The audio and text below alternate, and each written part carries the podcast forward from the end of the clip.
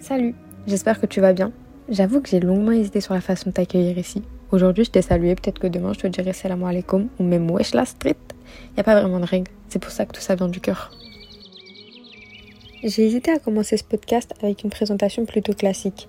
Qui je suis, d'où je viens, ce que je fais, mais finalement, est-ce que c'est nécessaire? Je pense pas que ce soit réellement le cas. En tout cas, je suis pas là pour être une figure. Je préfère l'idée d'être quelque chose de moins tangible, une simple voix que t'écouteras lorsqu'un sujet t'interpellera par pure curiosité ou dans un but concret qui t'est propre. De toute façon, vous allez forcément me découvrir à travers les termes que j'aborderai, mais j'avoue que pour l'instant la présentation elle est plutôt vague, approximative, tout le nom de l'épisode, parce que il n'a pas été choisi au hasard. Cet épisode, il a été inspiré par une youtubeuse qui a partagé ce sentiment d'être dans la moyenne et le fait de me retrouver dans ces mots, ça a été plutôt soulageant. En gros, je suis de ceux qui n'ont jamais été forts dans un domaine. Peut-être quand il s'agit de faire un eyeliner ou des brownies, là j'avoue que je l'aide ça. Mais quand on remonte le temps, à l'école, au sport, au quotidien, en fait, j'ai toujours fait partie de la moyenne. Ça a pu être frustrant, surtout quand t'as devant toi des aînés qui brillent, machallah. Quand je pense à mon enfance, du coup, j'ai cette impression d'être une ombre. J'étais là parce que je l'étais, Sauf quand mon frère et mon père m'accordaient toute leur attention, là j'avoue, j'étais une petite star. Mais du coup, en grandissant, je voulais, comme la majorité des gens, me distinguer des autres. D'où le legging noir et ses marguerites au collège. Il était spécial, il faisait pas l'unanimité, mais du coup je l'aimais de fou. J'ai toujours voulu briller quelque part, avoir un don. Si j'avais besoin de travailler, c'est que j'étais pas douée et comme pour les autres, ça avait l'air si simple, c'est que mon truc à moi, il était pas là. Du coup, je le cherchais. Mais faudrait qu'on en parle de ça. C'est quoi chercher son truc? Est-ce qu'on est tous animés par une passion? Est-ce que on va remettre en question notre personne parce que aucune activité nous anime? C'est un peu comme les études quoi. Lorsqu'on sait pas quoi faire, quoi choisir, il y a une immense pression qui se crée et on remet tout en doute.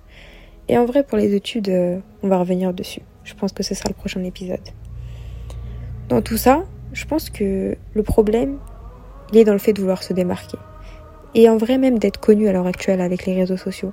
C'est ironique parce que, comme je l'ai dit, ce sujet, il a été inspiré par une youtubeuse qui est Stilto, et c'est loin d'être une petite youtubeuse perdue dans l'algorithme.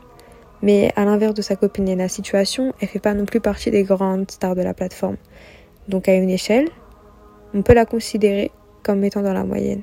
Alors que d'un point de vue plus général, ferait partie d'une élite. Je pense que dans un premier temps, il faudrait se déconstruire de l'idée reçue comme quoi pour être heureux et réussir, on doit forcément trouver un domaine et se démarquer dedans.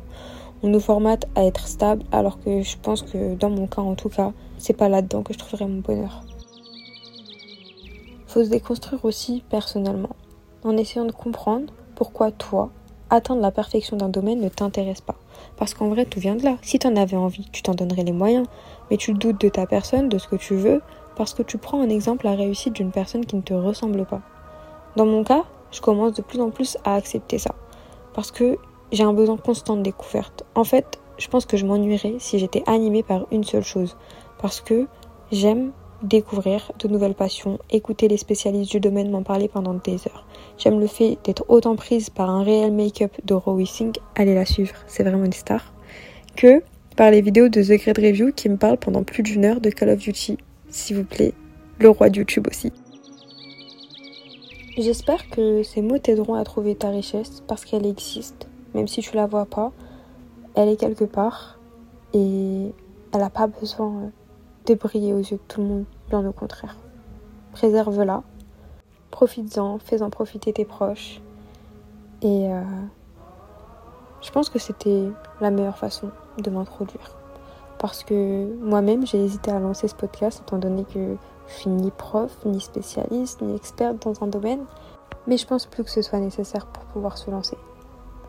Sur ces dernières paroles, je te souhaite une bonne journée, une bonne soirée, amour, et à très vite.